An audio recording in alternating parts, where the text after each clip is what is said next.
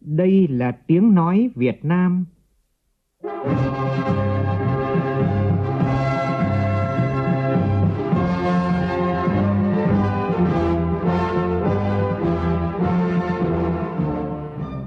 là tiếng nói Việt Nam, phát thanh từ Hà Nội, thủ đô nước Cộng hòa xã hội chủ nghĩa Việt Nam.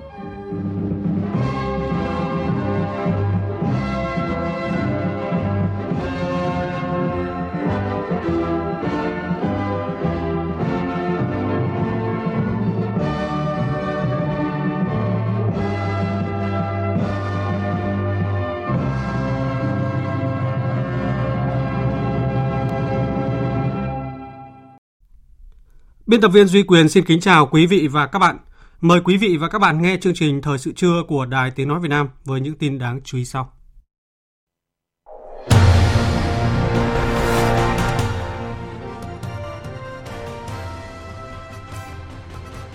Thủ tướng Phạm Minh Chính kiểm tra đôn đốc giải quyết các khó khăn vướng mắc trong quá trình thi công dự án cao tốc Bắc Nam phía Đông giai đoạn 2017-2020. Việt Nam nằm trong 3 quốc gia đứng đầu khu vực về chuyển đổi năng lượng tái tạo. Tổng cục Đường bộ Việt Nam yêu cầu các nhà đầu tư BOT thực hiện nghiêm việc giảm thuế giá trị gia tăng và phải xả trạm thu phí khi ùn tắc. Những ngày nghỉ Tết vừa qua, các điểm du lịch lớn trên cả nước đã ghi nhận số lượng khách tăng cao kỷ lục, tín hiệu cho thấy sự phục hồi mạnh mẽ của du lịch sau 2 năm chịu ảnh hưởng của dịch Covid-19. Ngành du lịch kỳ vọng sớm phục hồi và phát triển trong năm 2022. Đây cũng là nội dung phỏng vấn ông Nguyễn Trùng Khánh, Tổng cục trưởng Tổng cục Du lịch. Trong phần tin thế giới, Hội đồng Bảo an Liên Hợp Quốc tiếp tục không ra được tuyên bố chung về Triều Tiên. Tổng thống Peru miễn nhiệm thủ tướng vì cáo buộc bạo lực gia đình.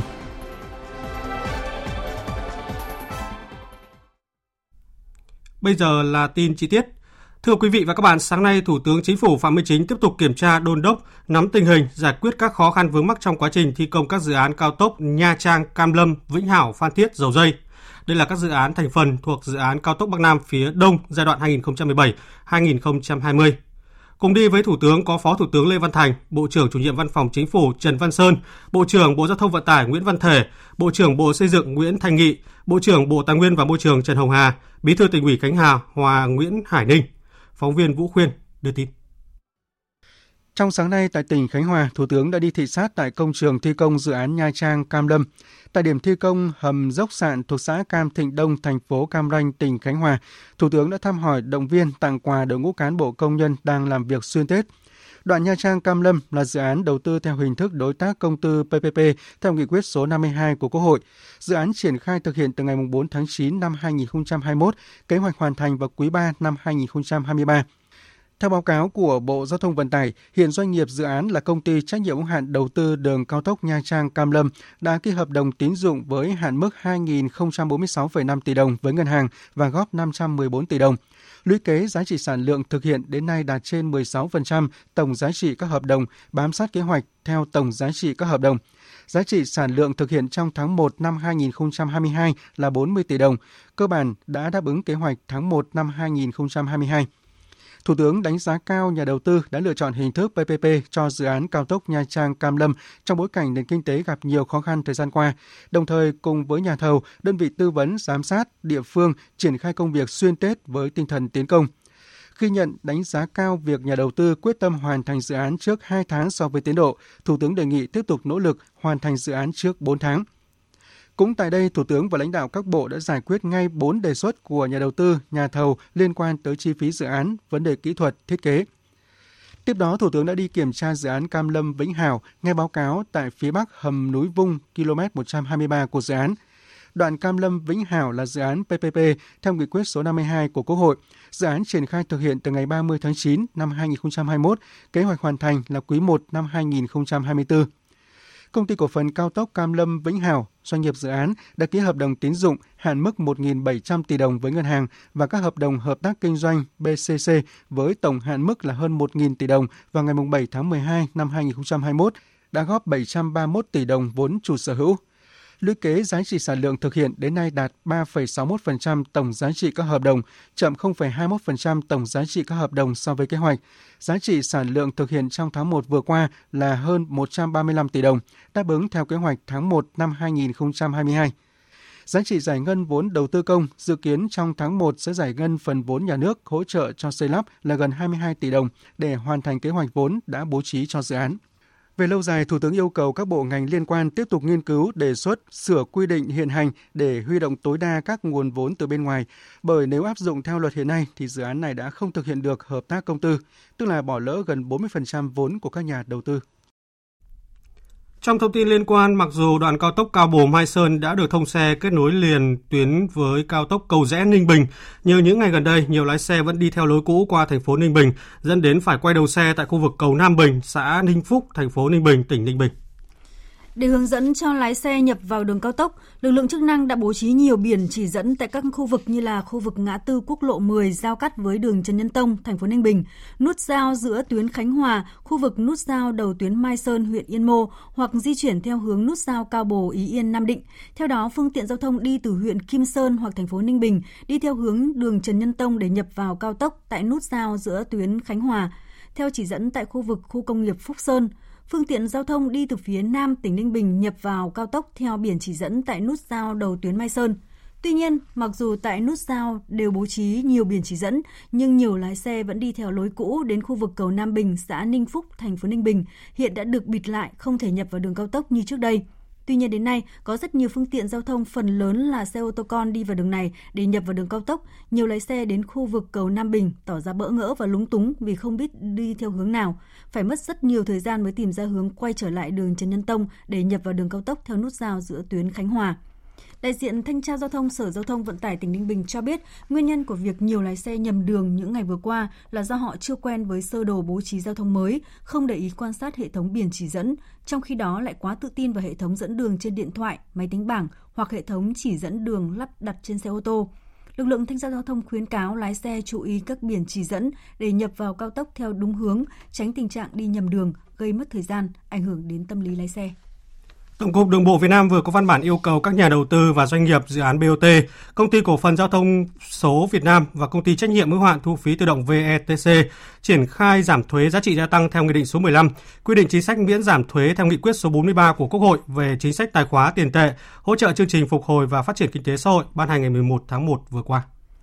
Tổng cục Đường bộ Việt Nam yêu cầu các đơn vị triển khai thực hiện ngay các chỉ đạo của Bộ Giao thông Vận tải. Tổng cục Đường bộ Việt Nam áp dụng mức thuế giá trị gia tăng 8% đối với giá trị dịch vụ sử dụng đường bộ tại các trạm thu phí của các dự án đầu tư xây dựng đường bộ để kinh doanh do Bộ Giao thông Vận tải quản lý. Các nhà đầu tư BOT, đơn vị cung cấp dịch vụ phải công khai mức giá, chuẩn bị tiền có mệnh giá nhỏ để trả lại cho chủ phương tiện, tổ chức đảm bảo giao thông khu vực trạm thu phí, phân làn, phân luồng và có giải pháp phù hợp không để xảy ra ùn tắc giao thông tại khu vực trạm thu phí, mở barrier giải tỏa phương tiện trong trường hợp ùn tắc tại khu vực trạm thu phí. Tổng cục Đường bộ Việt Nam cũng yêu cầu các đơn vị liên quan hoàn lại 2% tiền thuế giá trị gia tăng trong giá vé tháng, vé quý cho chủ phương tiện đã mua từ ngày 1 tháng 2 đến ngày 31 tháng 12 năm nay.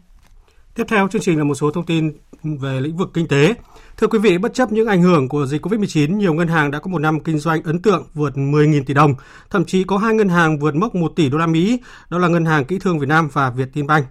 Tin của phóng viên Bảo Ngọc. Ngân hàng Tiên Phong TPBank là ngân hàng thương mại cổ phần đầu tiên công bố kết quả kinh doanh năm 2021 với lợi nhuận trước thuế đạt hơn 6.000 tỷ đồng, vượt hơn 4% kế hoạch. Ngân hàng BIDV tính đến ngày 29 tháng 12 năm 2021, tổng tài sản của ngân hàng đạt hơn 1,68 triệu tỷ đồng, tăng 14% so với đầu năm 2021. Không ít ngân hàng khác thực hiện vượt kế hoạch lợi nhuận năm 2021 trước 3 tháng như là Cbank, Việt Capital Bank. Ngân hàng Kỹ thương Việt Nam Techcombank vừa công bố kết quả kinh doanh năm 2021 với lãi trước thuế gần 23.240 tỷ đồng, tăng 47% so với năm ngoái. Tổng thu nhập hoạt động của Techcombank tăng hơn 35% so với cùng kỳ năm trước nhờ cả thu nhập lãi và thu nhập từ dịch vụ đều đạt mức tăng trưởng 42%. Ông Phùng Quang Hưng, Phó Tổng Giám đốc Ngân hàng Techcombank cho biết, năm 2022, ngân hàng sẽ tiếp tục phát triển mạnh về số hóa, dữ liệu. Thì chiến lược của Techcombank á, xoay quanh ba cái trụ cột à, số hóa, dữ liệu và nhân tài với cái phương châm khách hàng là trung tâm. Cái việc mà bảo vệ cho khách hàng, bảo vệ cho Techcombank trong những cái giao dịch về số cũng đòi hỏi những cái nền tảng về à, quản trị rủi ro mới cũng sẽ đồng hành cùng với cả những cái nền tảng ngân hàng số mới để nâng cao cái năng lực đó cho cả Techcombank và cho khách hàng. Techcombank cũng đã triển khai sáng kiến chiến lược về cái bể dữ liệu mới trên nền tảng điện toán đám mây hay là về mặt chủ đề về nhân tài thì Techcombank trong 2021 cũng triển khai số hóa các cái nền tảng và quy trình nhân sự để mang lại cái trải nghiệm tốt hơn cho nhân viên. Theo Tổng cục Thủy sản Bộ Nông nghiệp và Phát triển Nông thôn, năm 2022 xuất khẩu tôm sẽ thuận lợi bởi Việt Nam có thể tận dụng tốt cơ hội từ các hiệp định thương mại tự do song phương và đa phương. Phóng viên Minh Long đưa tin. Nhu cầu nhập khẩu tôm của thế giới tăng trở lại nhất là ở các thị trường lớn như Liên minh châu Âu, EU, Mỹ, Nhật Bản, Trung Quốc và Hàn Quốc là yếu tố quan trọng để ngành tôm Việt Nam, nhất là các doanh nghiệp chế biến xuất khẩu tôm, tận dụng tốt cơ hội để nhanh chóng phục hồi sau giãn cách xã hội kéo dài, phòng chống dịch COVID-19. Ông Trần Đình Luân, Tổng cục trưởng Tổng cục Thủy sản cho biết, Việt Nam đã và đang thực hiện 16 hiệp định thương mại tự do FTA và các thị trường đều yêu cầu cao về tiêu chuẩn và quy chuẩn. Trên cơ sở đánh giá chung về thị trường, các nhà sản xuất, doanh nghiệp chế biến cần chuẩn bị những giải pháp kỹ thuật và xúc tiến thương mại, tiếp cận thị trường một cách chủ động hơn. Để khai thác tốt cơ hội về thị trường thì năng suất và chất lượng là hai yếu tố then chốt. Vì vậy, trong thời gian tới, phải chú trọng các yếu tố về nguyên liệu đầu vào, đặc biệt là con giống, hạ tầng vùng nuôi trong chuỗi sản xuất tôm đã có những thị trường rất là tiềm năng và trong cái chỉ đạo chung của ngành là chúng ta phải duy trì phát triển và mở rộng những cái thị trường mới, tuân thủ các điều kiện của thị trường nhập khẩu. Chúng tôi rất tự tin đó là doanh nghiệp sau 2 năm Covid đã có những cái thích ứng đưa những sản phẩm chế biến phù hợp với lại các cái điều kiện tiêu thụ ở các cửa hàng tiện ích phù hợp sử dụng trong các hộ gia đình cũng trong bối cảnh nhiều khó khăn thách thức do đại dịch COVID-19, nhưng tỉnh Điện Biên vẫn kiên trì mục tiêu, linh hoạt các giải pháp trong chỉ đạo điều hành kinh tế xã hội để tiếp tục có bước tăng trưởng tích cực. Đây cũng là một năm khởi sắc với địa phương khi thu hút được nhiều dự án từ các nhà đầu tư tập đoàn lớn trong phát triển du lịch và nông nghiệp. Ghi nhận của phóng viên Vũ Lợi, thường trú khu vực Tây Bắc. Ngày 3 tháng 12 năm 2021, hãng hàng không Bamboo Airways đã chính thức mở đường bay thẳng thành phố Hồ Chí Minh, Điện Biên kết nối Điện Biên với trung tâm kinh tế xã hội đầu não của cả nước. Sự kiện mở đường bay thẳng thành phố Hồ Chí Minh, Điện Biên là một trong những tín hiệu khởi sắc từ thu hút đầu tư của tỉnh Điện Biên trong năm qua. Ngoài ra, trong năm 2021, tỉnh đã đón tiếp nhiều nhà đầu tư, tập đoàn lớn hàng đầu của đất nước đến tìm hiểu, khảo sát, nghiên cứu, ký kết thỏa thuận hợp tác với tỉnh như Sun Group, FLC, Vingroup, Hải Phát, Flamingo, SGO, công ty cổ phần đầu tư hạ tầng Tây Bắc, vân vân. Ông Lê Thành Đô, Phó Bí thư tỉnh ủy, Chủ tịch Ủy ban nhân dân tỉnh Điện Biên cho biết, trong năm 2021, tỉnh đã cấp giấy chứng nhận đăng ký đầu tư và quyết định chủ trương đầu tư cho 17 dự án với tổng mức đầu tư đăng ký gần 6.300 tỷ đồng. Lũy kế có gần 230 dự án được cấp giấy chứng nhận đăng ký đầu tư và quyết định chủ trương đầu tư với tổng số vốn đăng ký gần 36.000 tỷ đồng. Thực hiện cải cách hành chính, cải thiện môi trường đầu tư kinh doanh, trên địa bàn tỉnh thì tiếp tục à, được cải thiện à, với sự hiện diện của rất nhiều nhà đầu tư đến tỉnh Điện Biên thì tỉnh Điện Biên đánh giá là cái vai trò cái tính tiên phong của người lãnh đạo mà trực tiếp là người đứng đầu cấp ủy đã tạo ra cái niềm tin à, cho các doanh nghiệp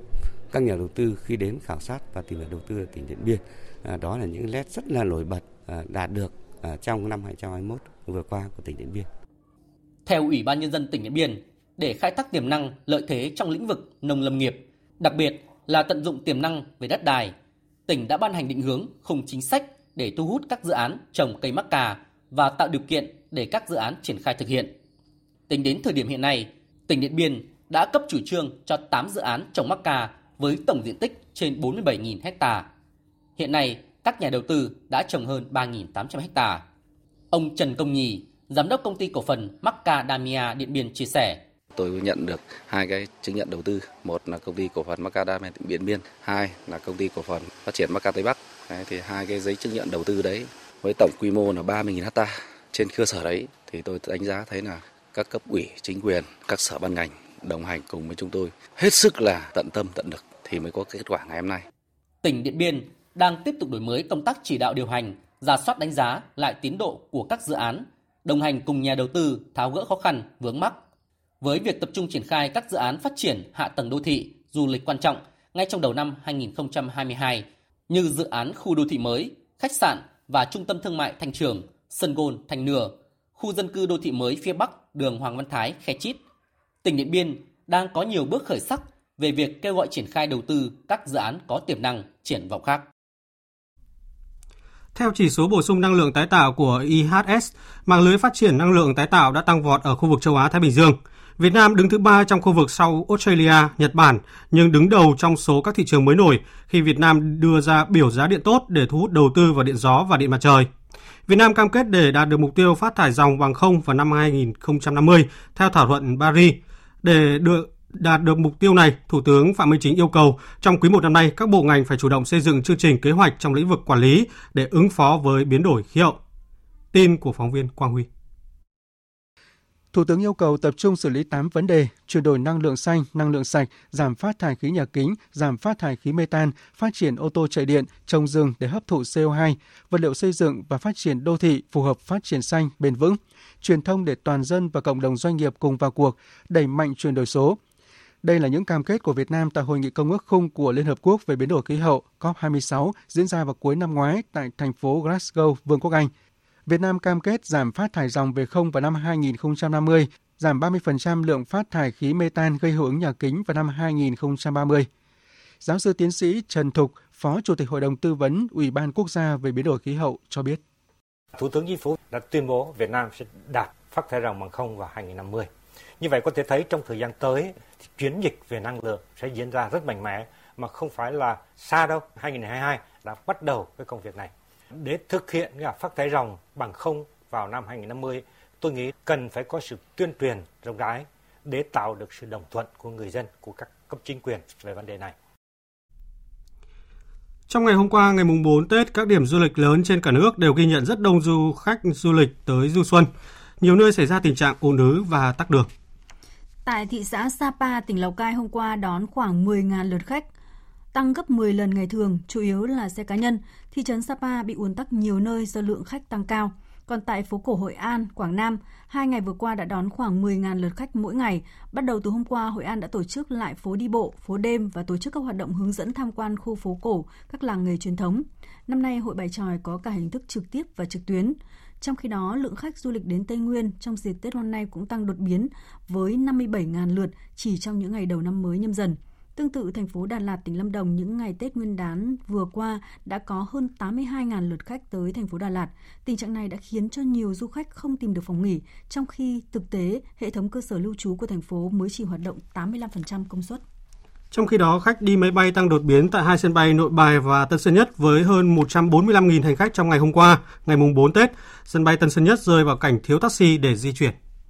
Hôm qua, sân bay quốc tế Nội Bài khai thác 332 chuyến bay với khoảng 48.000 khách. Trong số này có tới 30.000 khách bay nội địa và 18.000 khách đến. Đại diện Cảng vụ Hàng không miền Bắc thông tin, khách qua cảng Nội Bài chủ yếu tập trung vào các khung giờ từ 7 giờ đến 9 giờ và 14 giờ đến 15 giờ. Tương tự như Nội Bài, sân bay Tân Sơn Nhất hôm qua cũng đón lượng khách cao kỷ lục từ đầu mùa nghỉ Tết với gần 100.000 lượt khách. Đáng chú ý nếu như lượng khách bay từ Tân Sơn Nhất ngày 4 tháng 2 không tăng quá nhiều, gần 4.000 khách, thì lượng khách từ các chuyến bay đến tăng đột biến từ 42.000 khách lên hơn 60.000 khách, tương đương 50%. Theo Cảng vụ Hàng không miền Nam, ga quốc nội đi trong ngày hôm nay đông nhất trong khung giờ từ 6 giờ đến 8 giờ, trong khi đó ga quốc nội đến dự kiến đông nhất trong khung giờ từ 15 đến 16 giờ với 24 chuyến bay, hơn 4.300 khách lượng khách đến tăng đột biến đã gây ra tình trạng thiếu taxi trầm trọng từ chiều tối qua tại sân bay. Do vậy, Cảng vụ Hàng không miền Nam đã phải làm việc với Sở Giao thông Vận tải, Hiệp hội Vận tải Taxi cũng như yêu cầu các đơn vị tại Tân Sơn Nhất căn cứ kế hoạch phục vụ Tết đã xây dựng có phương án phối hợp tăng cường lượng xe taxi, xe công nghệ để đảm bảo giải phóng khách đến nhanh nhất, tránh bị ùn tắc.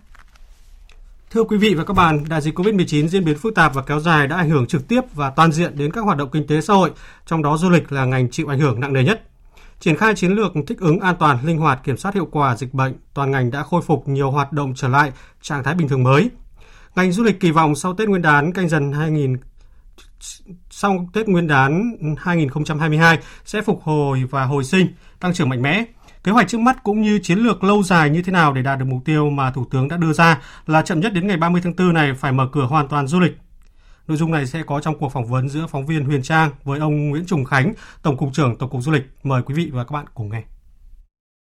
Thưa ông, dịch Covid-19 à, đã tác động nặng nề đến ngành du lịch nhưng mà lại gián tiếp tạo nên các cái xu hướng du lịch mới cả trong ngắn hạn và dài hạn. Vậy thì à, để thích ứng với xu hướng mới này thì ngành du lịch cần phải có sự chuyển biến như thế nào ạ? Đại dịch Covid-19 thì nó đã làm thay đổi cái nhu cầu của khách du lịch. À, trước đây thì khách du lịch là thường là à, sẽ đi theo các cái đoàn đông à, và đi theo các cái chương trình do các cái doanh nghiệp à, bố trí Ờ, và đi theo thời gian là có thể dài ngày hơn. Ờ, và một số các cái, cái, cái sự khác biệt khác. Nhưng mà trong cái bối cảnh covid này thì có một số cái đặc trưng mới do cái tính chất mà đảm bảo an toàn về phòng chống covid. Cho nên là khách đi theo các cái nhóm nhỏ hơn theo những cái đối tượng thân cận hơn gần gia đình hơn. Rồi đi theo những cái điểm du lịch an toàn. Rồi booking nó sát ngày sát giờ. Đấy, và đi bằng các phương tiện cá nhân. Và theo các loại hình du lịch trải nghiệm à, chính cái yếu tố những yếu tố đó nó đòi hỏi các doanh nghiệp du lịch đặc biệt là các doanh nghiệp lữ hành muốn thu hút khách và tạo điều kiện cũng như là các doanh nghiệp cơ sở lưu trú kinh doanh lưu trú cũng cần phải nắm bắt yếu tố này để trên cơ sở đó tạo ra những sản phẩm dịch vụ mà đáp ứng được nhu cầu cho, của của khách trong cái bối cảnh mới tạo ra những cái sản phẩm du lịch mà ít tiếp xúc để đảm bảo an toàn cho khách. Cũng như là phải có được những cái sản phẩm đặc thù hơn nữa để đi sâu vào được cái thỏa mãn được cái nhu cầu này của khách du lịch. Đấy là những cái mà vấn đề đặt ra các doanh nghiệp cần phải giải quyết được nếu muốn đáp ứng khôi phục lại hoạt động của đơn vị mình. Vâng ạ, để có những sản phẩm du lịch tiêu biểu và kết nối an toàn thì cần có sự thống nhất liên vùng giữa các địa phương. Vậy ờ, vấn đề này hiện đã thực hiện có quy củ và bài bản chưa và ờ, còn có những vướng mắc nào cần phải khắc phục ạ thưa ông? Cái chính phủ thì đã có nghị quyết 128 về cái việc à, thích ứng an toàn, à, linh hoạt kiểm soát hiệu, hiệu quả đại dịch Covid-19 à, và Bộ Y tế cũng như là các bộ ngành trong đó có Bộ Văn hóa Thể thao Du lịch cũng đã đưa ra à, cũng ban hành cái hướng dẫn à, về việc triển khai các cái hoạt động văn hóa thể thao du lịch trong đó lĩnh vực du lịch cũng đã có à, cái hướng dẫn rất là cụ thể theo bốn cấp độ dịch. Tuy nhiên trong triển khai thực tế thì các cái địa phương thì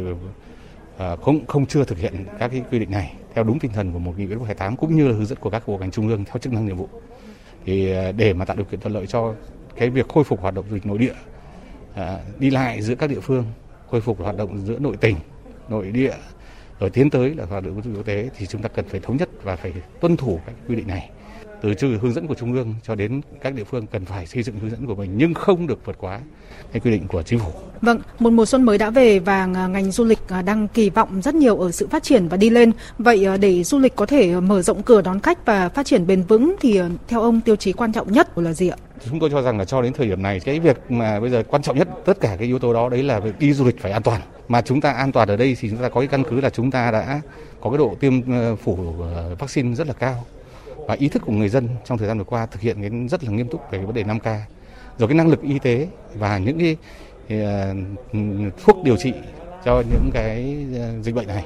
thì chúng ta cũng đã nhìn thấy rằng là đã có sự cải thiện đáng kể. Vì vậy cho nên là với những cái kết quả tích cực như thế thì chúng ta cũng có thể là triển khai cho cái việc quay trở lại bình thường các hoạt động du lịch. Vâng, bất kể dịch Covid-19 có gây ra những khó khăn trở ngại như thế nào, ngành du lịch vẫn không thể đóng cửa mãi mà cần có cuộc cách mạng cải tổ. Vậy ờ, theo ông, quá trình chuyển đổi số có phải là một cuộc cách mạng mà ngành du lịch cần hướng đến? À, đối với chuyển đổi số trong lĩnh vực du lịch thì đây là một cái nhiệm vụ rất là quan trọng và trong năm 2022 và những năm tiếp theo thì ngành du lịch cũng đang đã đề xuất với chính phủ cũng như là Bộ Văn hóa Thể thao Du lịch để cho phép triển khai một cái đề án chuyển đổi số trong lĩnh vực du lịch. Trong đó thì chúng tôi sẽ tập trung ờ, và, và À, triển khai một cái à, trục liên thông trong công tác quản lý nhà nước từ cơ quan quản lý nhà nước trung ương đến các địa phương các doanh nghiệp à, để để để để, để mà làm cái công tác quản lý nhà nước chuyên ngành. Và sẽ sử dụng các cái cơ sở dữ liệu chung đó để phục vụ công tác nghiên cứu thị trường hoạch định các cái cơ chế chính sách cũng như là ra các quy định tham mưu cho chính phủ. Bên cạnh đấy thì chúng tôi cũng sẽ cùng phối hợp với doanh nghiệp để chúng tôi làm xã hội hóa trong cái việc mà lập ra một cái sàn giao dịch các cái dịch vụ du lịch à, và có sự kết hợp của sự tham gia của tất cả các doanh nghiệp du lịch à, kể cả từ lữ hành lưu trú đến vận chuyển rồi các cái lĩnh vực du lịch bổ, sung khách trên cơ sở đó nó sẽ tạo nên một cái giao dịch về lĩnh vực du lịch và các cơ quan quản lý nhà nước sẽ thông qua đó để nắm bắt được cái nhu cầu thị trường cũng đề xuất về những cái chính sách để mà hỗ trợ cho doanh nghiệp cũng như phát triển sản phẩm trong tương lai. Vâng, xin trân trọng cảm ơn ông về cuộc trao đổi vừa rồi. Quý vị và các bạn vừa nghe phóng viên Đài Tiếng Nói Việt Nam phỏng vấn ông Nguyễn Trùng Khánh, Tổng cục trưởng Tổng cục Du lịch về việc phục hồi du lịch trong năm nay. Chương trình tiếp tục thông tin về dịch COVID-19. Bộ Y tế nhận định đến nay thì dịch COVID-19 cơ bản đang được kiểm soát trên phạm vi cả nước. Số ca mắc mới, số ca chuyển nặng và tử vong có xu hướng giảm. Tuy nhiên, Bộ Y tế cũng nhận định có thể tiếp tục ghi nhận nhiều chuỗi lây nhiễm và tiềm ẩn nguy cơ lây lan dịch bệnh COVID-19 trong cộng đồng. Theo Phó Giáo sư Tiến sĩ Nguyễn Trường Sơn, Thứ trưởng Bộ Y tế, số mắc mới vẫn tiếp tục ghi nhận tại hầu hết các tỉnh thành phố trên cả nước, đặc biệt với nhu cầu đi lại trong dịp Tết Nguyên đán và mùa lễ hội năm 2022, có thể sẽ tiếp tục ghi nhận nhiều chuỗi lây nhiễm và tiềm ẩn nguy cơ lây lan dịch bệnh trong cộng đồng, kể cả biến chủng Omicron và thậm chí có thể có những biến thể mới khác ngoài Omicron. Trong bối cảnh dần mở cửa các hoạt động xã hội phát triển kinh tế trở lại sẽ làm gia tăng số nhập viện, tạo áp lực lớn lên hệ thống chăm sóc y tế, đặc biệt tác động đến các nhóm đối tượng nguy cơ cao mắc bệnh nặng như là người già, người có bệnh nền. Do đó, Bộ Y tế đề nghị các bộ ngành địa phương, các tổ chức chính trị xã hội tiếp tục nâng cao mức cảnh giác cao nhất đối với dịch COVID-19, đặc biệt đối với biến chủng mới Omicron, tiếp tục huy động toàn thể hệ thống chính trị tham gia công tác phòng chống dịch ngay từ những ngày đầu của năm 2022, không được chủ quan lơ là trong công tác phòng chống dịch, coi công tác phòng chống dịch COVID-19 và các dịch bệnh truyền nhiễm là nhiệm vụ trọng tâm. Trong đó chú trọng các nội dung tập trung đẩy mạnh chiến dịch tiêm chủng vaccine phòng COVID-19 thần tốc mùa xuân năm 2022, ra soát tiêm vét các đối tượng nguy cơ cao, không để bỏ sót đối tượng chưa được tiêm chủng và đối tượng chưa được tiêm đủ liều vaccine, bảo đảm an toàn tiêm chủng. Cục Quản lý Khám chữa bệnh Bộ Y tế cho biết, theo báo cáo của các cơ sở khám chữa bệnh trực thuộc Bộ Y tế, 63 sở y tế tỉnh, thành phố trực thuộc Trung ương và y tế ngành trên toàn quốc tính đến ngày hôm qua, tức ngày mùng 4 Tết, số bệnh nhân đang điều trị tại các cơ sở y tế trong cả nước là hơn 79.000 bệnh nhân. Và đáng chú ý thì sau 5 ngày nghỉ Tết có hơn 22.300 ca khám cấp cứu liên quan đến tai nạn giao thông, giảm 14% so với cùng kỳ năm ngoái. Tuy nhiên thì số ca cấp cứu do pháo nổ các loại nhiều hơn năm ngoái 24 ca với tổng số ca là 310. Thưa quý vị, trong tháng 2 này thì dự kiến kiểm toán nhà nước sẽ kiểm toán chuyên đề việc huy động quản lý sử dụng các nguồn lực phục vụ công tác phòng chống dịch COVID-19 và các chính sách hỗ trợ tại 32 tỉnh thành phố và các bộ ngành cơ quan trung ương. Tin của phóng viên Bá Toàn. Năm 2022, một trong những nội dung trọng tâm kế hoạch kiểm toán của Kiểm toán nhà nước là cuộc kiểm toán chuyên đề, việc huy động quản lý sử dụng các nguồn lực phục vụ công tác phòng chống dịch COVID-19 và các chính sách hỗ trợ. Nhận thức được tầm quan trọng của cuộc kiểm toán này, trước khi ban hành kế hoạch kiểm toán năm, Tổng Kiểm toán Nhà nước đã quyết định thành lập Ban chỉ đạo với mục đích chỉ đạo thống nhất và toàn diện của kiểm toán chuyên đề. Ban chỉ đạo đã tổ chức rất nhiều hoạt động cụ thể để thống nhất nội dung đề cương kiểm toán nhằm xác định mục tiêu, nội dung, phạm vi, giới hạn và phương pháp tổ chức kiểm toán. Nhiều ý kiến cho rằng việc kiểm toán trong thời gian ngắn, phạm vi rộng nên sẽ đối mặt với nhiều khó khăn. Do đó, kiểm toán nhà nước cần nghiên cứu cách thức tổ chức phương pháp kiểm toán phù hợp để hạn chế tối đa ảnh hưởng của hoạt động kiểm toán. Đặc biệt, kết quả kiểm toán cần đặt trong bối cảnh dịch bệnh bất thường để có những đánh giá khách quan, chính xác. Phó Tổng Kiểm toán Nhà nước Vũ Văn Họa cho biết. Làm sao đánh trục chéo. thanh tra chính phủ công bố, đồng loạt quyết định thanh tra tại bộ y tế, thành phố hà nội và thành phố hồ chí minh. Và thanh tra chính phủ chỉ đạo thanh tra các địa phương là tiến hành thanh tra diện rộng cái chuyên đề này trên phạm vi toàn quốc. Thì thanh tra chính phủ là tiến hành trên cả 63 tỉnh thành và một số bộ ngành. Nhưng mà kiểm toán nhà nước là chỉ tiến hành có 32 tỉnh và một số bộ ngành. Kiểm toán nhà nước sẽ phát hành báo cáo kiểm toán chuyên đề về việc huy động, quản lý sử dụng các nguồn lực phục vụ công tác phòng chống dịch COVID-19 và các chính sách hỗ trợ dự kiến trước ngày 31 tháng 5. Theo Trung tâm Dự báo Khí tượng Thủy văn Quốc gia, ngày và đêm nay, nhiều khu vực trong cả nước đều có mưa và rông, đề phòng xảy ra khả năng xảy ra lốc xét, mưa đá và gió giật mạnh. Riêng Bắc Bộ và Bắc Trung Bộ trời tiếp tục rét đậm rét hại, vùng núi cao có khả năng xảy ra băng giá, mưa tuyết với nhiệt độ có nơi dưới 6 độ C. Và sau đây thì biên tập viên Mai Hồng sẽ thông tin chi tiết. Vâng, ờ, thưa quý vị và các bạn, hôm nay thứ Bảy ngày mùng 5 Tết, thời tiết tại các tỉnh Bắc Bộ và Hà Nội tiếp tục có rét đậm nhưng mà khô giáo, trời có lúc hừng nắng, nhiệt độ cao nhất trong ngày khoảng 16 đến 18 độ, riêng khu Tây Bắc có nơi trên 19 độ. Tuy nhiên, hiện nay có một rãnh gió Tây trên mực 5.000 m tiếp tục dịch chuyển dần từ phía Tây sang phía Đông – Do ảnh hưởng của rãnh gió Tây này nên từ chiều tối nay cho đến đêm mai ở Bắc Bộ, trong đó có thủ đô Hà Nội, có mưa rào và rông, cục bộ có mưa vừa mưa to, với lượng mưa khoảng từ 30 đến 60 mm trong 24 giờ, có nơi trên 70 mm trong 24 giờ. Vùng núi và trung du Bắc Bộ trời rét đậm, rét hại, nhiệt độ thấp nhất phổ biến từ 10 đến 13 độ, vùng núi từ 7 đến 10 độ, vùng núi cao có nơi dưới 5 độ và có khả năng xảy ra băng giá mưa tuyết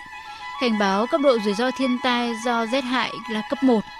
Ở các tỉnh Tây Nguyên và Nam Bộ, chiều nắng nóng, nhiệt độ có nơi lên tới 34 đến 35 độ, chiều tối và đêm có mưa rào và rông vài nơi.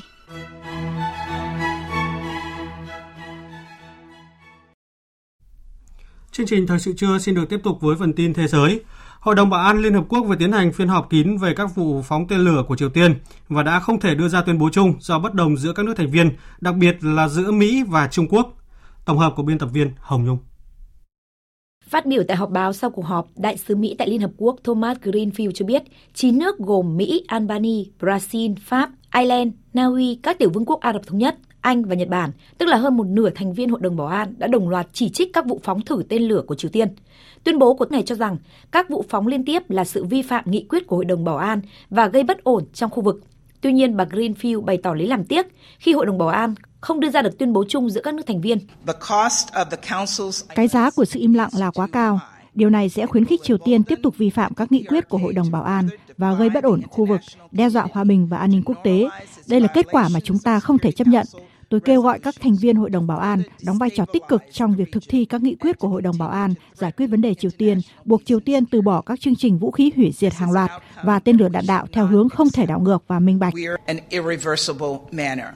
Đại sứ Mỹ tại Liên Hợp Quốc cho biết Mỹ sẵn sàng đối thoại với Triều Tiên mà không kèm điều kiện. Tuy nhiên, trước khi tiến hành đàm phán với Triều Tiên, Mỹ cần cảm nhận được thành ý của Bình Nhưỡng. Trong khi chờ đợi, Mỹ sẽ vẫn duy trì áp lực với quốc gia Đông Bắc Á này.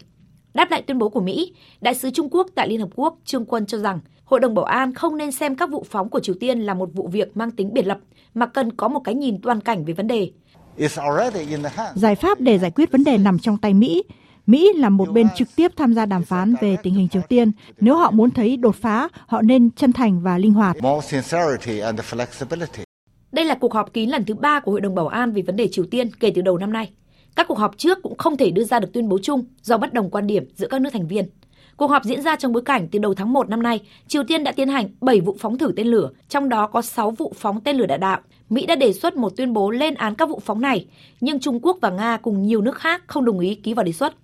Từ lâu nay, Triều Tiên vẫn cho rằng các vụ thử tên lửa của nước này là quyền tự vệ chính đáng và cáo buộc Mỹ cố tình gây căng thẳng bằng cách áp đặt các biện pháp trừng phạt mới. Triều Tiên cũng khẳng định, việc nước này gần đây phát triển một vũ khí kiểu mới chỉ là một phần trong nỗ lực hiện đại hóa khả năng phòng thủ quốc gia và không nhằm vào bất kỳ quốc gia cụ thể nào hoặc gây tổn hại đến an ninh của các nước láng giềng. Hiệp hội các quốc gia Đông Nam Á ASEAN cũng bày tỏ quan ngại về các vụ phóng tên lửa do Triều Tiên tiến hành liên tục gần đây. Phóng viên Hương Trà thường trú tại Indonesia thông tin. ASEAN bày tỏ quan ngại nghiêm trọng về các vụ phóng tên lửa gần đây của Triều Tiên có thể làm leo thang căng thẳng và đe dọa hòa bình, ổn định trong khu vực. ASEAN kêu gọi Triều Tiên tuân thủ đầy đủ nghĩa vụ của nước này đối với mọi nghị quyết liên quan của Hội đồng Bảo an Liên Hợp Quốc, lời kêu gọi của cộng đồng ngoại giao quốc tế vì lợi ích duy trì hòa bình và an ninh trong khu vực. ASEAN tái khẳng định sẵn sàng đóng vai trò xây dựng thông qua việc sử dụng các cơ chế của ASEAN như diễn đàn khu vực ASEAN trong việc thúc đẩy đối thoại hòa bình giữa các bên liên quan nhằm mang lại một nền hòa bình có thể kiểm chứng, không thể đảo ngược và phi hạt nhân hóa trên bán đảo Triều Tiên. Tuyên bố của ASEAN được đưa ra sau khi kể từ đầu năm đến nay, Triều Tiên đã thực hiện 7 vụ bắn tên lửa, mới nhất là vụ thử tên lửa đạn đạo liên lục địa, tầm trung và tầm xa Hwasong 12 trong ngày 30 tháng 1. Đây là vụ phóng tên lửa tầm xa nhất của Bình Nhưỡng kể từ tháng 11 năm 2017. Cuộc hội đàm của Tổng thống Putin và Chủ tịch Trung Quốc Tập Cận Bình diễn ra hôm qua tại thủ đô Bắc Kinh mang tính xây dựng. Nga đã ký kết thỏa thuận khí đốt và dầu mỏ trị giá hơn 117 tỷ đô la với Trung Quốc. Phóng viên Anh Tú thường trú tại Liên bang Nga đưa tin. Các chủ đề chính trong cuộc hội đàm giữa Tổng thống Nga Vladimir Putin và Chủ tịch Trung Quốc Tập Cận Bình là tăng cường hơn nữa quan hệ song phương, phát triển các cách tiếp cận chung đối với các vấn đề và thách thức hiện nay của an ninh toàn cầu, cũng như phối hợp hành động trên trường quốc tế. Sau cuộc gặp kéo dài hơn 2 tiếng rưỡi, lãnh đạo hai nước đã thông qua tuyên bố chung nhấn mạnh tình hữu nghị giữa Nga và Trung Quốc không có biên giới và không có vùng cấm trong quan hệ hợp tác. Chủ tịch Tập Cận Bình đã công bố mục tiêu mới cho thương mại giữa các nước là 250 tỷ đô la. Trong năm 2021, con số này vượt 140 tỷ đô la. Một gói 16 văn kiện liên chính phủ, liên bộ và thương mại đã được ký kết. Rosneft và Tập đoàn Dầu khí Quốc gia của Trung Quốc CNPC đã ký một thỏa thuận cung cấp 100 triệu tấn dầu cho Trung Quốc thông qua Kazakhstan trong hơn 10 năm. Và Gazprom đồng ý cung cấp khí đốt cho Trung Quốc từ Viễn Đông. Khối lượng cung cấp khí đốt của Nga cho Trung Quốc sẽ tăng thêm 10 tỷ mét khối và sẽ đạt 48 tỷ mét khối mỗi năm, bao gồm nguồn cung cấp qua đường ống dẫn khí đốt, sức mạnh Sibri.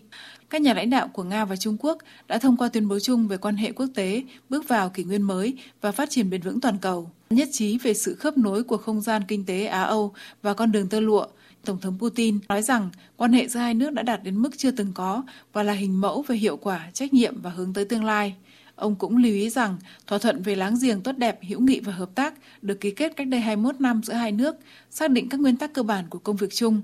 Đó là bình đẳng, cân nhắc lợi ích của nhau, không liên kết ý thức hệ và tàn tích của quá khứ.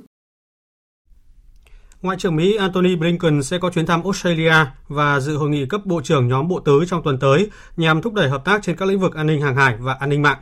Phóng viên Việt Nga thường trú tại Australia thông tin. Từ ngày 9 đến ngày 12 tháng 2, Ngoại trưởng Mỹ Antony Blinken sẽ đến Australia. Trong thời gian này, ông Blinken sẽ có cuộc hội kiến với Thủ tướng nước chủ nhà Scott Morrison và tham dự cuộc họp trực tiếp đầu tiên trong năm 2022 với các ngoại trưởng của nhóm bộ tứ bao gồm Mỹ, Australia, Nhật Bản và Ấn Độ.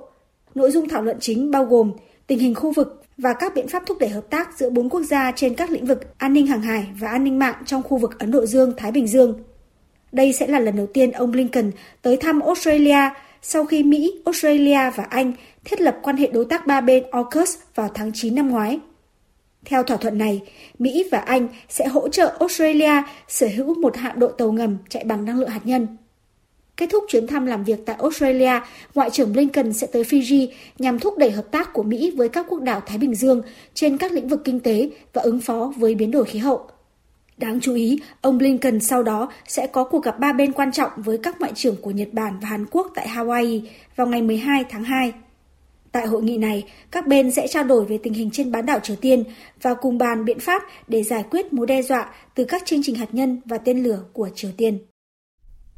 Hàng loạt các nhà lãnh đạo đang lên kế hoạch thăm Nga và Ukraine để hạ nhiệt căng thẳng giữa Nga và các nước phương Tây liên quan đến cuộc khủng hoảng Ukraine. Thủ tướng Đức Olaf Scholz dự kiến đến thăm Ukraine vào ngày 14 tháng 2 này và sau đó một ngày sẽ tới thăm Nga và có cuộc gặp Tổng thống Putin. Đức cũng đang thảo luận với Pháp và Ba Lan về việc tổ chức cuộc gặp với các nhà lãnh đạo hai nước tại Berlin. Tổng thống Pháp cũng sẽ thăm Nga và Ukraine, hội đàm với lãnh đạo hai nước vào đầu tuần tới. Người phát ngôn Điện Kremlin Dmitry Peskov cho biết. Đây là chuyến thăm quan trọng, có nhiều chủ đề trong chương trình nghị sự, nhưng nội dung chính đó là các đề xuất liên quan đến đảm bảo an ninh. Tổng thống Putin sẵn sàng thảo luận với Tổng thống Pháp và nói rõ những lo ngại, cũng như về phản ứng của Mỹ và NATO đối với đề xuất đảm bảo an ninh của Nga. Các công ty năng lượng và chính phủ các nước Baltic gồm Estonia, Latvia và Litva đang hợp tác để chuẩn bị cho khả năng cắt giảm nguồn cung cấp khí đốt tự nhiên từ Nga trong bối cảnh căng thẳng về Ukraine và lo ngại về nguồn cung khí đốt cho châu Âu. Nga là nhà cung cấp khí đốt tự nhiên lớn nhất châu Âu nên các nước phương Tây lo ngại nguồn cung có thể bị gián đoạn trong trường hợp xảy ra xung đột giữa Nga và NATO về vấn đề Ukraine. Thủ tướng Litva Ingrida Simonit cho biết. Chúng tôi đã thảo luận về căng thẳng địa chính trị tại khu vực và nhất trí rằng điều đặc biệt quan trọng là không chấp nhận việc Nga thăm dò một số khu vực lợi ích hoặc vẽ lại cơ sở hạ tầng an ninh. Yêu cầu bác bỏ chính sách mở cửa của NATO là không thể chấp nhận được vì nó vi phạm quyền của các quốc gia trong việc thiết lập các chính sách an ninh và đối ngoại của mình một cách độc lập. Việc Nga triển khai quân đội tại Belarus cho cái gọi là cuộc tập trận là mối quan ngại lớn của chúng tôi. Chúng tôi phải sẵn sàng phản ứng ở cấp độ Liên minh châu Âu. Tổng thống Peru Pedro Castillo đã miễn nhiệm Thủ tướng Hector Feller Pinto chỉ 3 ngày sau khi bổ nhiệm ông. Quyết định bất ngờ được đưa ra sau khi dư luận phản ứng dữ, giận dữ trước những tiết lộ cho thấy ông từng bị cáo buộc bạo lực gia đình cách đây 6 năm. Tổng thống Calisto đã quyết định lập nội các mới, như vậy sắp tới sẽ là lần thứ tư Tổng thống Calisto phải bổ nhiệm nội các mới kể từ khi nhậm chức cách đây 6 tháng. Ông Valapinto 62 tuổi, đã trở thành mục tiêu chỉ trích khi báo chí địa phương mới đây đưa tin rằng năm 2016, vợ ông và con gái học đại học của ông đã tố giác ông bạo lực gia đình. Trước khi Tổng thống Castillo miễn nhiệm ông Pinto, Chủ tịch Quốc hội nước này cũng đã kêu gọi Thủ tướng Pinto từ chức. Ba bộ trưởng cũng đã công khai phê phán ông Pinto. Tuy nhiên, ông Pinto bác bỏ các thông tin mà báo chí đăng tải, đồng thời khẳng định chưa bao giờ có hành vi bạo lực gia đình. Hệ thống các trường học công tại thành phố New York của Mỹ vừa bắt đầu phục vụ các bữa ăn thuần chay vào thứ Sáu hàng tuần. Thực đơn cho ngày thứ Sáu hôm qua bao gồm bánh tacos thuần chay, không có sản phẩm động vật, bông cải xanh tẩm gia vị, đậu đen, salad ngô với phương châm sống sạch và ăn sạch. Bà Dana Smith, giám đốc chiến dịch ngày thứ hai không ăn thịt cho biết. Ngành giáo dục đã xây dựng bữa ăn thuần chay dựa vào sự thành công của ngày thứ hai không ăn thịt. Đây sẽ là những thực đơn thú vị và lạnh mạnh như bông cải xanh, đậu đen. Thực sự là một thay đổi lớn từ những thức ăn giàu bơ sữa như phô mai, pizza, rồi chuyển sang các thức ăn tốt cho sức khỏe và bền vững hơn cho học sinh. Các trường công lập của thành phố New York đã, đã áp dụng ngày thứ hai không thịt trong năm học 2019-2020, phục vụ các bữa chay mỗi tuần một lần trong toàn hệ thống trường học. Có hơn 1.800 trường học trong hệ thống công lập của Mỹ với hơn 1 triệu học sinh.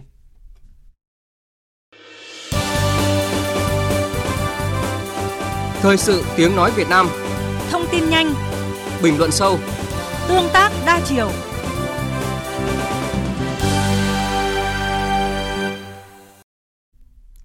Quý vị và các bạn đang nghe chương trình Thời sự trưa của Đài Tiếng Nói Việt Nam.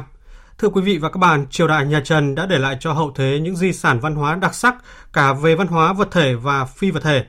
Trong đó, khu di tích lịch sử quốc gia đặc biệt nhà Trần tại Đông Triều, tỉnh Quảng Ninh là quần thể kiến trúc tôn giáo tín ngưỡng linh thiêng có giá trị đặc biệt với 14 lăng mộ, đền, chùa, am tháp trải rộng trên 4 xã là An Sinh, Bình Khê, Thủy An và Tràng An. Cụm di tích này có am Ngọ Vân trên núi Bảo Đài, nơi được Phật Hoàng Trần Nhân Tông, vị vua sáng lập thiền phái Trúc Lâm Yên Tử, chọn làm nơi hóa Phật, kết thúc trọn vẹn hành trình tu đạo của vị tổ thiền phái Trúc Lâm Yên Tử. Ngày xuân mời quý vị và các bạn cùng phóng viên Vũ Miền đến với Thánh địa Phật giáo Trúc Lâm.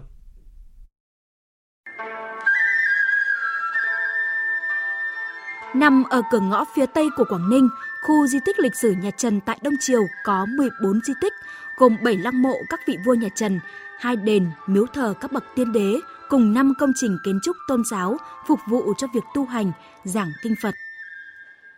Vùng đất cổ Đông Triều xưa có tên gọi là An Sinh hay Yên Sinh. Đây là quê gốc nhà Trần trước khi rời đến Tức Mặc của tỉnh Nam Định và Long Hưng, tỉnh Thái Bình. Không chỉ là quê gốc, nơi đây còn giữ vai trò là trung tâm văn hóa, tín ngưỡng quan trọng thời nhà Trần. Nhiều chương trình khảo cổ học được thực hiện đã khai quật, làm rõ cấu trúc, quy mô diện mạo và giá trị khảo cổ của di tích với dày đặc các chân đá tảng, đồ gốm men, vật liệu kiến trúc, tiền đồng, có niên đại từ thời Trần đến thời Nguyễn. Chị Nguyễn Thu Hiền, hướng dẫn viên ban quản lý di tích đặc biệt nhà Trần, nói.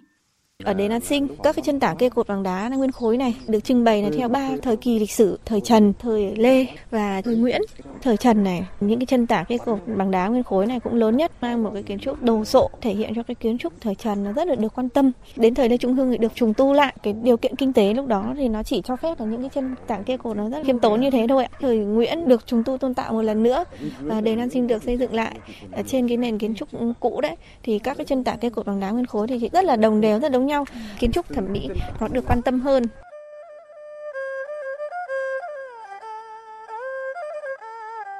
Trở lại những năm cuối thế kỷ thứ 13, quần thể kiến trúc văn hóa lịch sử nhà Trần tại Đông Triều được định hình rõ nét về mặt quy mô khi vua Trần Nhân Tông, vị vua thứ ba của nhà Trần, tên húy là Trần Khâm, đến Yên Tử tu hành, lập nên thiền phái Trúc Lâm Yên Tử. Đây là dòng thiền quy tụ, thống nhất những tinh hoa của ba dòng thiền có mặt ở nước ta trước đó là Tỳ Ni Đa Lưu Chi, Vô Ngôn Thông và Thảo Đường, trở thành nền tảng tư tưởng dẫn dắt tinh thần của người Việt Nam vững vàng trước làn sóng nô dịch văn hóa từ bên ngoài tràn tới, góp phần đáng kể bảo vệ nền độc lập, tự chủ của nước nhà. Ở đời vui đạo hãy tùy duyên, đói đến thì ăn, mệt ngủ liền, trong nhà có báu, thôi tìm kiếm, đối cảnh vô tâm, chớ hỏi thiền. Những câu thơ thể hiện tư tưởng, triết lý nhân sinh, hòa quang đồng trần, Phật giáo nhập thế của Phật Hoàng Trần Nhân Tông, tổ thiền phái Trúc Lâm Yên Tử. Di sản lớn Phật Hoàng Trần Nhân Tông để lại là chất keo gắn kết, tạo nên sức mạnh dân tộc trong cuộc chiến xây dựng và bảo vệ đất nước. Giáo sư, tiến sĩ khoa học, nhà giáo nhân dân Vũ Minh Giang đánh giá, sau hơn 7 thế kỷ, tư tưởng của Phật Hoàng Trần Nhân Tông vẫn vẹn nguyên tính nhân văn và phù hợp với xu thế phát triển của đất nước hôm nay. Phật Hoàng Trần Nhân Tông là người thống nhất các cái thiền phái khác nhau như là Vinitarusi rồi là Vô Ngôn Thông rồi Thảo Đường thành thiền phái thống nhất là trúc lâm tạo ra cái bệ đỡ tư tưởng cho triều đình cũng như toàn đất nước. Phật giáo là muốn lan tỏa cái tư tưởng hòa đồng nhân ái, cứu độ chúng sinh. Cái sự thống nhất này nó có cái chữ giúp cái chất anh hùng ở trong Phật giáo thì Phật giáo Trúc Lâm làm được cái việc đó sẽ giúp cho cái giá trị đạo đức được củng cố và phát triển. Đồng thời đấy tư tưởng xây dựng cái khối đại đoàn kết dân tộc Am Ngọa Vân nằm trên núi Bảo Đài thuộc xã Bình Khê, cao hơn 500 mét so với mực nước biển, là công trình có dấu ấn đặc biệt trong cụm 14 di tích quốc gia lịch sử nhà Trần tại thị xã Đông Triều. Hướng thẳng ra biển, quanh năm mây trắng bao phủ, Am Ngọa Vân không chỉ hội tụ vẻ đẹp mênh mang của cánh cung Đông Triều, của núi Bảo Đài, mà còn linh thiêng bởi ngôi tháp Phật Hoàng, chứa xá lợi của vị tổ thiền Trúc Lâm Yên Tử. Thượng tọa Thích Đạo Hiền, Phó trưởng ban trị sự, Tránh thư ký Ban trị sự Giáo hội Phật giáo Việt Nam tỉnh Quảng Ninh cho biết. Nếu như tại Ấn Độ đấy, có tứ động tâm, tức là bốn cái thánh tích gắn liền với cuộc đời Đức Phật Thích Ca Mâu Ni. Trong đó có nơi Đức Phật Thích Ca Mâu Ni nhập Niết Bàn là nơi linh thiêng nhất đấy. Thì ở Việt Nam chúng ta đấy, Ngọa Vân cũng thế và được coi là một nơi cái linh thiêng nhất khác với các di tích khác á, đã được trùng tu vào các giai đoạn sau này thì khu di tích Ngọa Vân cũng như khu di tích quốc gia đặc biệt nhà Trần tại Đông Triều đấy, hiện nay vẫn còn lưu giữ được rất nhiều dấu tích của thời Trần. Ngay cả vừa rồi, khi chúng ta phát hiện được thì hộp hoa sen bằng vàng á, từ thời Trần đấy, nhà nước xếp hạng là bảo vật quốc gia thì cũng được phát hiện trên đường đi chùa Ngọa Vân của chúng ta. Hơn 700 năm cư trần lạc đạo, tư tưởng của dòng thiền Trúc Lâm không chỉ tạo ra bản sắc thiền tông Đại Việt, mà còn tác động mạnh mẽ vào đời sống chính trị, văn hóa, xã hội, góp phần huy động sức mạnh đoàn kết trong suốt diễn trình phát triển của dân tộc Việt Nam.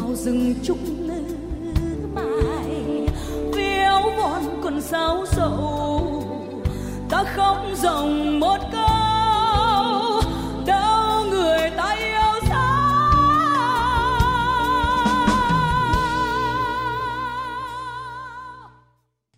Mời quý vị và các bạn nghe tiếp chương trình Thời sự trưa của Đài Tiếng Nói Việt Nam với trang tin thể thao.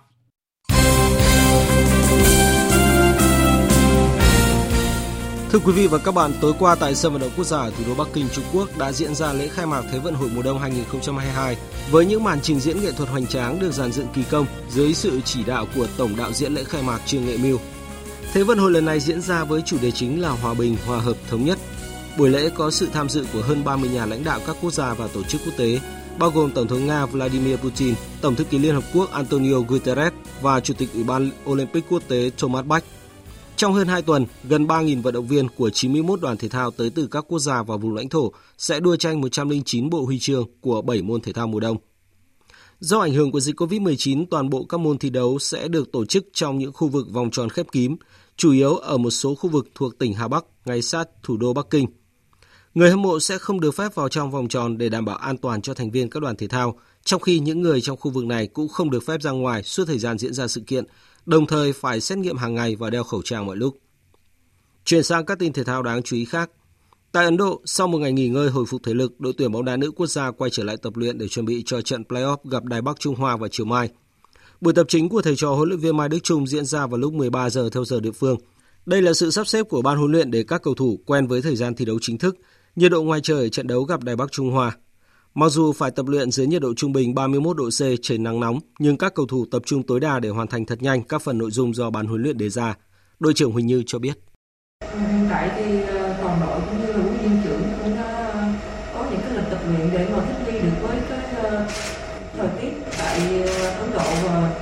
với một cái khoảng thời gian thi đấu rất là nắng nóng thì chúng tôi cũng cần phải có một cái thể lực thật tốt nên huấn luyện trưởng cũng như là ban huấn luyện toàn đội cũng là có những cái kế hoạch tập luyện để mà chuẩn bị cho trận đấu sắp tới à, thì toàn đội hiện tại thì cũng đang rất là quyết tâm và ờ, tụi em sẽ cố gắng giữ được cái ờ, quyết tâm và cũng như là cái tự, tự sự tự tin để mà có thể giành được cái chiếc ghế dự World Cup này. Do Đài Bắc Trung Hoa đã vượt qua tuyển Thái Lan với tỷ số 3-0 nên trong trận đấu cuối cùng tuyển Việt Nam cần giành chiến thắng trước đối thủ này mới đoạt vé dự World Cup 2023. Huấn luyện viên Mai Đức Trung chia sẻ. Và nói là thế này chúng tôi cũng bị áp lực gì cả. Với cái tinh thần rất là thoải mái tôi chúng tôi thi đấu tốt. Tất cả cái áp lực là dành cho tôi thôi, còn vận động viên không có áp lực. Chúng tôi nhưng tôi nghĩ là trong những cái trận tới đây chúng tôi sẽ cố gắng quyết tâm cao hơn sẽ tạo ra được cái may mắn để chúng tôi sẽ đạt được thành tích tất cả trong cái những vị trí chính thức của tôi thì đã khỏi covid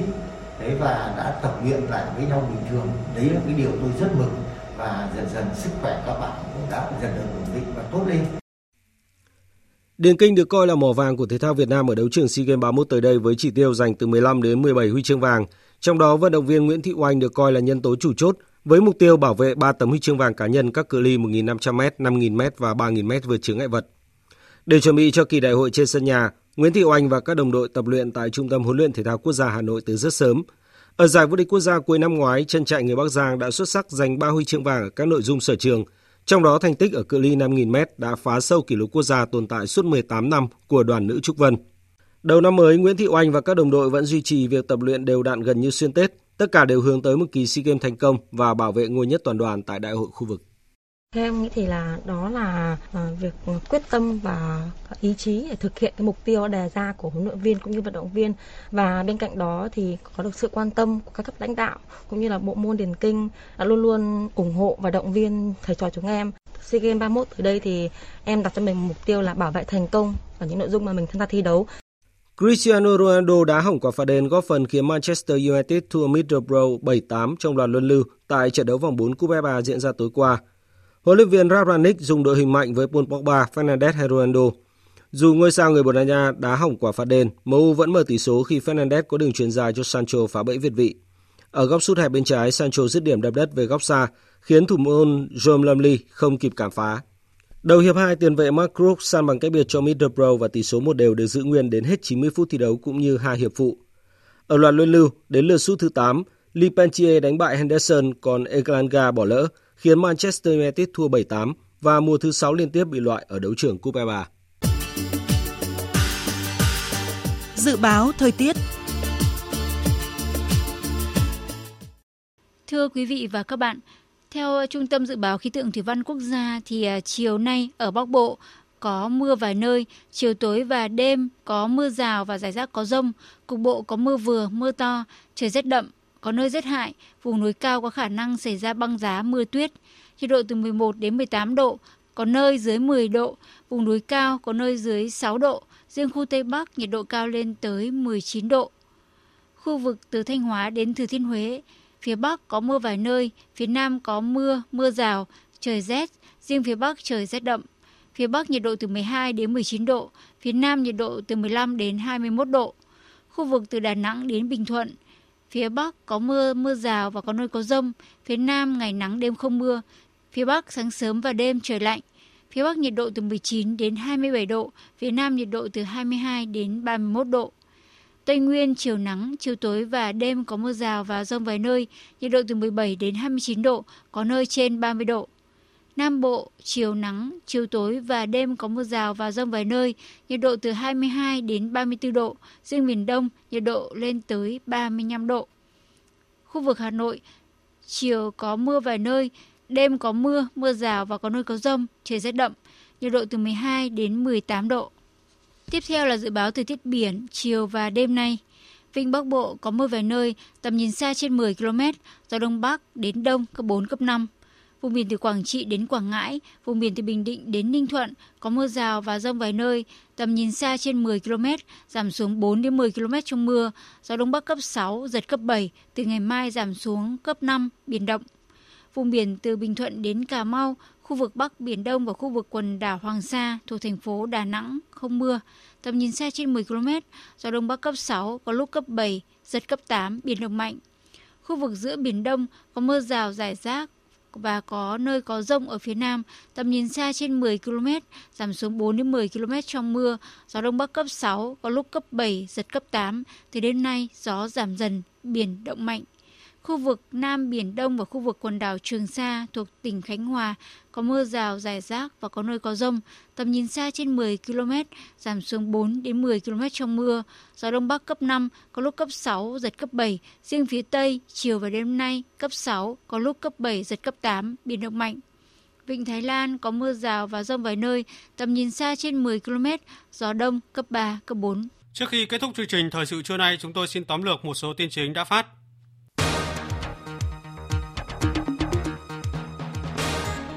Tục kiểm tra đôn đốc nắm tình hình giải quyết các khó khăn vướng mắc trong quá trình thi công các dự án cao tốc Nha Trang, Cam Lâm, Vĩnh Hảo, Phan Thiết Dầu Dây. Thủ tướng Chính phủ Phạm Minh Chính yêu cầu các bộ ngành liên quan tiếp tục nghiên cứu đề xuất sửa quy định hiện hành để huy động tối đa các nguồn vốn từ bên ngoài, bởi nếu áp dụng theo luật hiện nay thì các dự án này không thực hiện được hợp tác công tư, tức là bỏ lỡ gần 40% vốn của các nhà đầu tư. Theo chỉ số bổ sung năng lượng tái tạo IHS, mạng lưới phát triển năng lượng tái tạo đã tăng vọt ở khu vực châu Á Thái Bình Dương. Việt Nam đứng thứ ba trong khu vực sau Australia, Nhật Bản nhưng đứng đầu trong số các thị trường mới nổi khi Việt Nam đưa ra biểu giá điện tốt để thu hút đầu tư vào điện gió và điện mặt trời. Việt Nam cam kết để đạt mục tiêu phát thải dòng bằng không vào năm 2050 theo thỏa thuận Paris. Trong ngày hôm qua, mùng 4 Tết, các điểm du lịch lớn trên cả nước đều ghi nhận rất đông khách du lịch tới du xuân. Nhiều nơi xảy ra tình trạng ùn ứ và tắc đường. Trong khi đó, khách đi máy bay tăng đột biến tại hai sân bay Nội Bài và Tân Sơn Nhất với hơn 145.000 khách trong ngày hôm qua. Sân bay Tân Sơn Nhất rơi vào cảnh thiếu taxi để di chuyển. Hội đồng Bảo an Liên Hợp Quốc vừa tiến hành phiên họp kín về các vụ phóng tên lửa của Triều Tiên và đã không thể đưa ra tuyên bố chung do bất đồng giữa các nước thành viên, đặc biệt là giữa Mỹ và Trung Quốc.